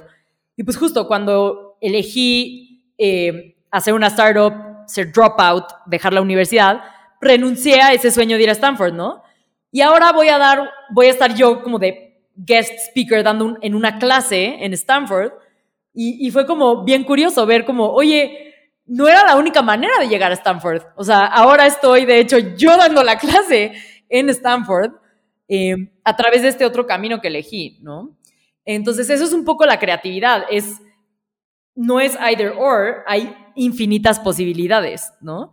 Wow. Por ejemplo, una, una cosa que me gusta eh, en, en una, bueno, ya aquí voy a revelar un secreto, pero en las entrevistas de trabajo de Vic, en algunas, hacemos una pregunta de creatividad para ver qué, cómo es la capacidad de la persona de pensar creativamente. Y la pregunta es, ¿cuáles son usos alternativos de chopsticks, de palillos de comida china? ¿No? Y entonces, o sea, la respuesta más creativa que me han dicho, por ejemplo, fue, de hecho, eh, bueno, no, no, no voy a revelar quién fue porque eso es confidencial, pero eh, una de las respuestas más creativas que me han dicho es un sub baja de hormigas, ¿no? Por ejemplo, o sea, puedes usar un chopstick para un sub y baja de hormigas, ¿no? Entonces es como una manera muy creativa de pensar, ah, unos chopsticks, unos palillos chinos no se pueden usar solo para comer o para, eh, no sé, golpear, o sea, se pueden usar para otras cosas. Entonces, para mí también la creatividad es eso, es pensar cuáles son los infinitos caminos y las infinitas posibilidades de llegar a, a esto, porque en realidad el universo es tan grande y poco predecible e infinito que siempre hay más posibilidades de las que ves. Genial, yo nunca he escuchado eso. Es, wow, muy especial. Gracias por compartir eso. Genial, nunca he pensado como, sí, estamos tan binarios, es A o B. No, motherfucker, es A, B, C, D, A sub, N, 1, paréntesis, encima de X, es, inventa la ecuación y es una posibilidad para uno. Sí. De hecho, digo, me habías dicho, ¿no? Que, que una pregunta que, que, te gusta hacer es, eh, ¿cuándo fue la última vez que cambié radicalmente mi mente? Y es eso, es el dejar de ver que solo hay blanco o negro. Como que ya lo sabía desde que pasó esto de la universidad y todo, pero el día que, que me di cuenta que no era blanco o negro fue cuando levanté mi última ronda de inversión de Vic. ¿Cuánto fue? ¿Siete? imagínate cómo... ¿Tres, siete? X. Fueron, fueron unos, unos, unos cuantos dólares eh, en la última ronda de inversión de Vic.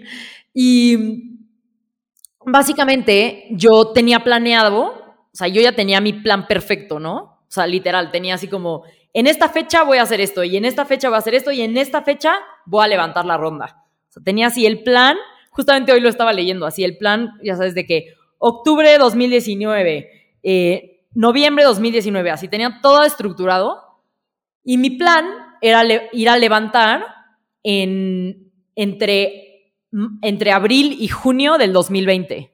Ese era mi plan inicial, ¿no? Ya tenía así todo perfecto.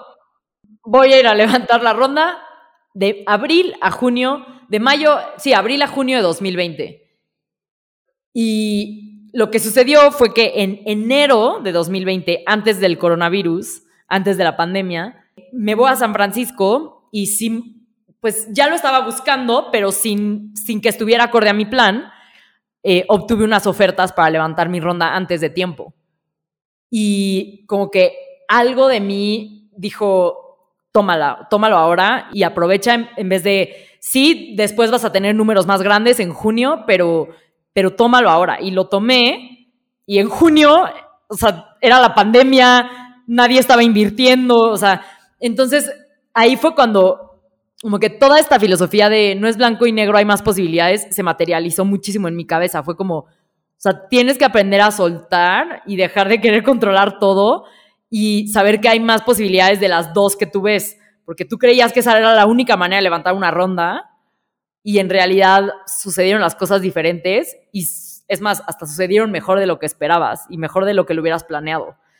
Entonces, para mí es esa filosofía de hay más posibilidades de las que en realidad estás viendo, es, es muy valiosa. Ah, entonces, either or destruir. Exacto. Ah, ok, ok. Es, me encantaría que tú repites la historia sobre eh, buscando las personas de Amazon y de Netflix. Fue tan sencillo en LinkedIn. Para mí eso es como que gente en América Latina es muy importante. Pero claro, sí, sí, es brutal.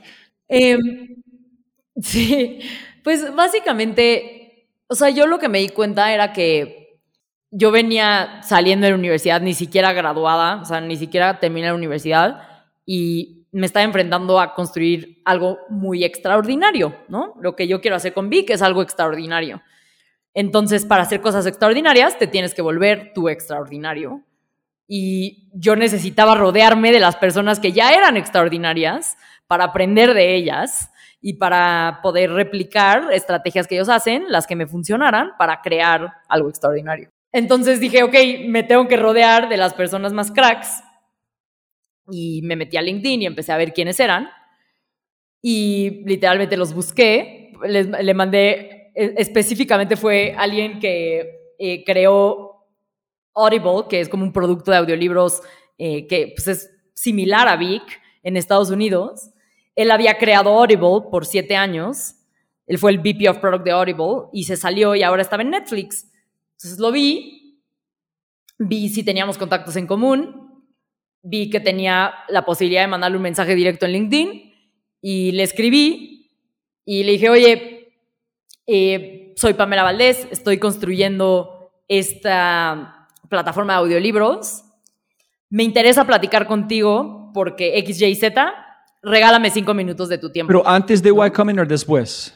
Esto fue después de Y Entonces, tuviste Combinator. un poquito de credibilidad. Tú usaste este en la pregunta, hey, pasé por YC, entonces la van, ok, ellas están de verdad. No es como una persona buscando Sí. un MVP. Es cómo llegar a billones, porque pasó por YC, el man hizo clic. So, tuviste un poquito de credibilidad para ingresar a la conversación, ¿no? Sí, pero, por ejemplo, había hablado ya con una persona de Pinterest y eso sí fue antes de entrar a YC. Oh, shit. Entonces, o sea, no, no neces- La credibilidad ayuda, pero, pero lo que más importa, lo que más importa a la hora de hacer esas, pedir esas, eh, esa- pedir ayuda, es ser claro y conciso, ¿no? O sea, por ejemplo, yo tengo gente que me escribe a mi Instagram y me dice, hola, quiero conectar contigo. Es como, ¿para qué?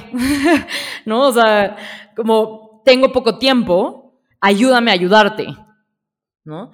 Entonces yo, yo siempre que mando un cold email o busco a alguien, lo hago con esa mentalidad, ¿no? De, quiero hablar contigo porque específicamente esto, ya hice esto y quiero preguntarte esto, ¿no? Así como muy específico lo que estoy buscando. Y esta persona me dijo, claro, tengamos una llamada. Y esa llamada la tienes que aprovechar al máximo para que esa persona se impresione y se acuerde de ti. Entonces, en esa llamada yo hice todo lo que podía en, mi cabeza para que se quedara impresionado de la visión y lo que queríamos construir. Y con el objetivo de que si a la siguiente tengo otra pregunta, le pueda escribir por correo y me, y me conteste, ¿no? Y eso hice. Le escribí una segunda vez por correo, me volvió a contestar, hasta que un día le dije, oye, ¿por qué no te vuelves un advisor de Vic? ¿No? O sea, te, doy acciones de Vic a cambio de que te vuelvas un advisor, que cuando tenga alguna pregunta por correo te pueda escribir y me puedas responder y ocasionalmente tengamos una llamada y me ayudes a, aclarar mis dudas.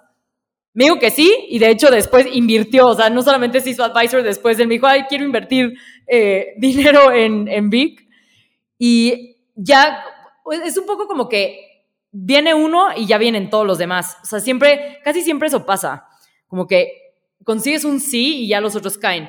Entonces, gracias a él, ya pude conseguir, por ejemplo, a otras cinco personas de Netflix, ¿no? Que ya son advisors y investors de Vic, ¿no? Pero porque ya como lo tenía él, entonces podía decirles, ah, mira, él y el de Pinterest y estas personas ya están acá y así he ido construyendo. El plan fue aprender. En a través de aprender, hacer, ok, ¿qué tal sí? ¿Qué tal sí? Pero primero la primera intención fue, hey, tú puedes ayudarme, estoy tratando de construir este, ABC, gracias. Exacto. Y sobre todo como, yo creo que las personas notan cuando, cuando estás haciendo las preguntas correctas. Y las personas ocupadas les gusta contribuir, pero quieren saber que está valiendo la pena su tiempo. por ejemplo, yo hoy en la mañana fui a tomar un té con un emprendedor que me pidió ayuda y disfruté mucho ese café y le dije, eh, vas por muy buen camino porque no me hiciste perder mi tiempo hoy. Me preguntaste las cosas específicas y correctas que tienes que estar pensando para tu negocio. Entonces yo me voy feliz de aquí porque siento que te aporté.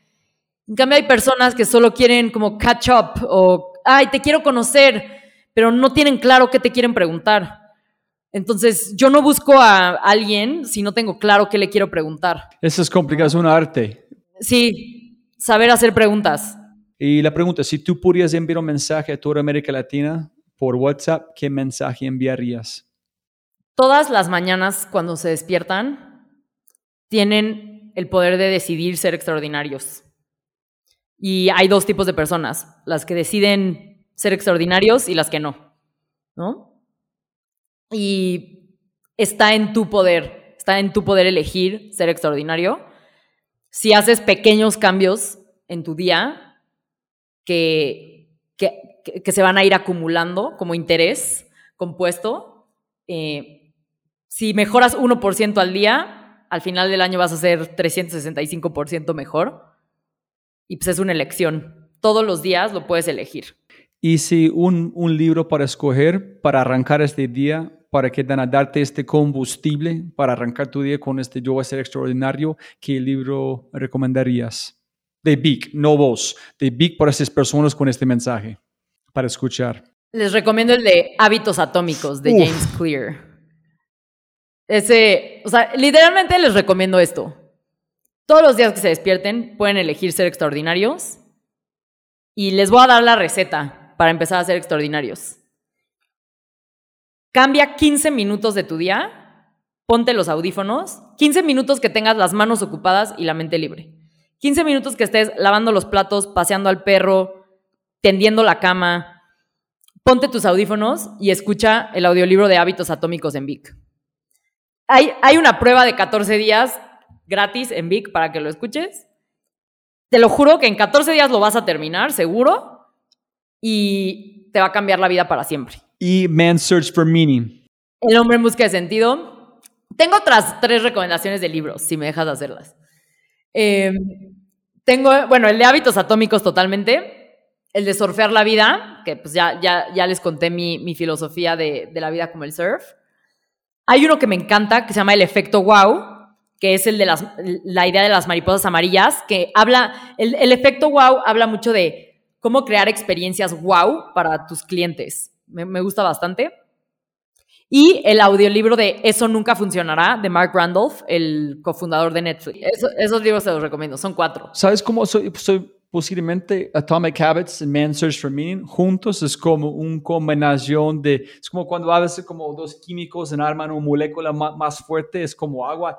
Estos dos libros allá ah, tienen tanto poder, pero Sí. de... mm, Sí, El hombre en busca de sentido también. Y, y todos estos los pueden escuchar en Vic, literalmente. O sea, 15 minutos al día, que decías, así, ponerte tus audífonos.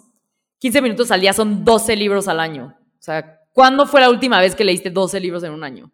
Tan fácil como ponerte tus audífonos, 15 minutos al día. Entonces, es una elección. ¿Y, y quieres dejar un mensaje? ¿Olvidamos o yo no pregunté algo que tú quieres eh, decir a la gente escuchando antes que terminamos, Pamela? ¿Qué fue importante? ¿Que olvidamos o están on top of mind? Pues si acaso contarles como qué es Vic, ¿no? Vic es, es mi empresa, es una plataforma de contenido de audio en español para ayudarte a ser extraordinario, justamente para las personas que quieren ser la mejor versión de sí mismos. Y eso es lo que buscamos, que 15 minutos al día con tus audífonos puedas crear lo que quieres en tu vida. Hábitos atómicos, el efecto wow, eh, historias como la de Netflix, 15 minutos al día que te ayuden y te inspiren a crear lo que tú quieres en tu vida. Entonces, si eres ese tipo de persona que quieres crear cosas extraordinarias, mi receta es escuchar audiolibros que me ayudan a lograrlo y pues si eres ese tipo de persona y te identificas conmigo, te invito a que lo pruebes. Súper. ¿Y quieres dejar un mensaje por su equipo? ¿Un easter egg aquí al final del podcast? Eh, para mi Ajá, equipo, De Big, cualquier mensaje, solamente para ellos. Son unos chingones, literalmente. Estoy más impresionada que nunca del equipo de Vic. Eh, hace poco acaba de terminar el primer trimestre del 2021 y nos fue increíble. Y alguien de mi equipo dijo, lo más importante que nos hemos probado a nosotros mismos es que podemos mover cualquier número.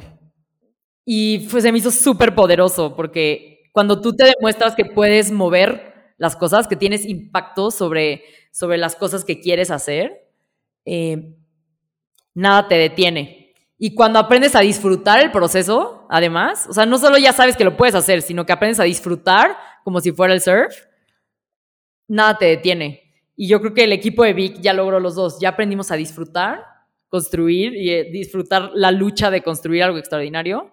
Y también ya aprendimos a mover los números. Entonces, somos el equipo más imparable del mundo y son unos chingones y me siento eh, unos, unos y unas chingonas. Unos chingones y unas chingonas. Y me siento muy orgullosa de todos.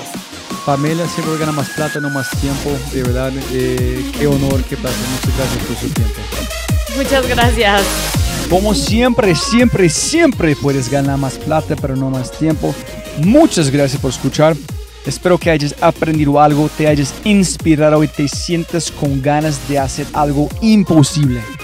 No olvides, si este podcast te parece increíble, hay otras cosas maravillosos o maravillosas que puedes encontrar en thefryshow.com, el newsletter, convertirse en member o miembro de Fry y obviamente si quieres acceder a libros, podcasts, personas y lo demás que mencionamos en los episodios, puedes encontrar todo en thefryshow.com. Y con ese dicho, hasta el próximo episodio. Chao, chao, chao. Chao.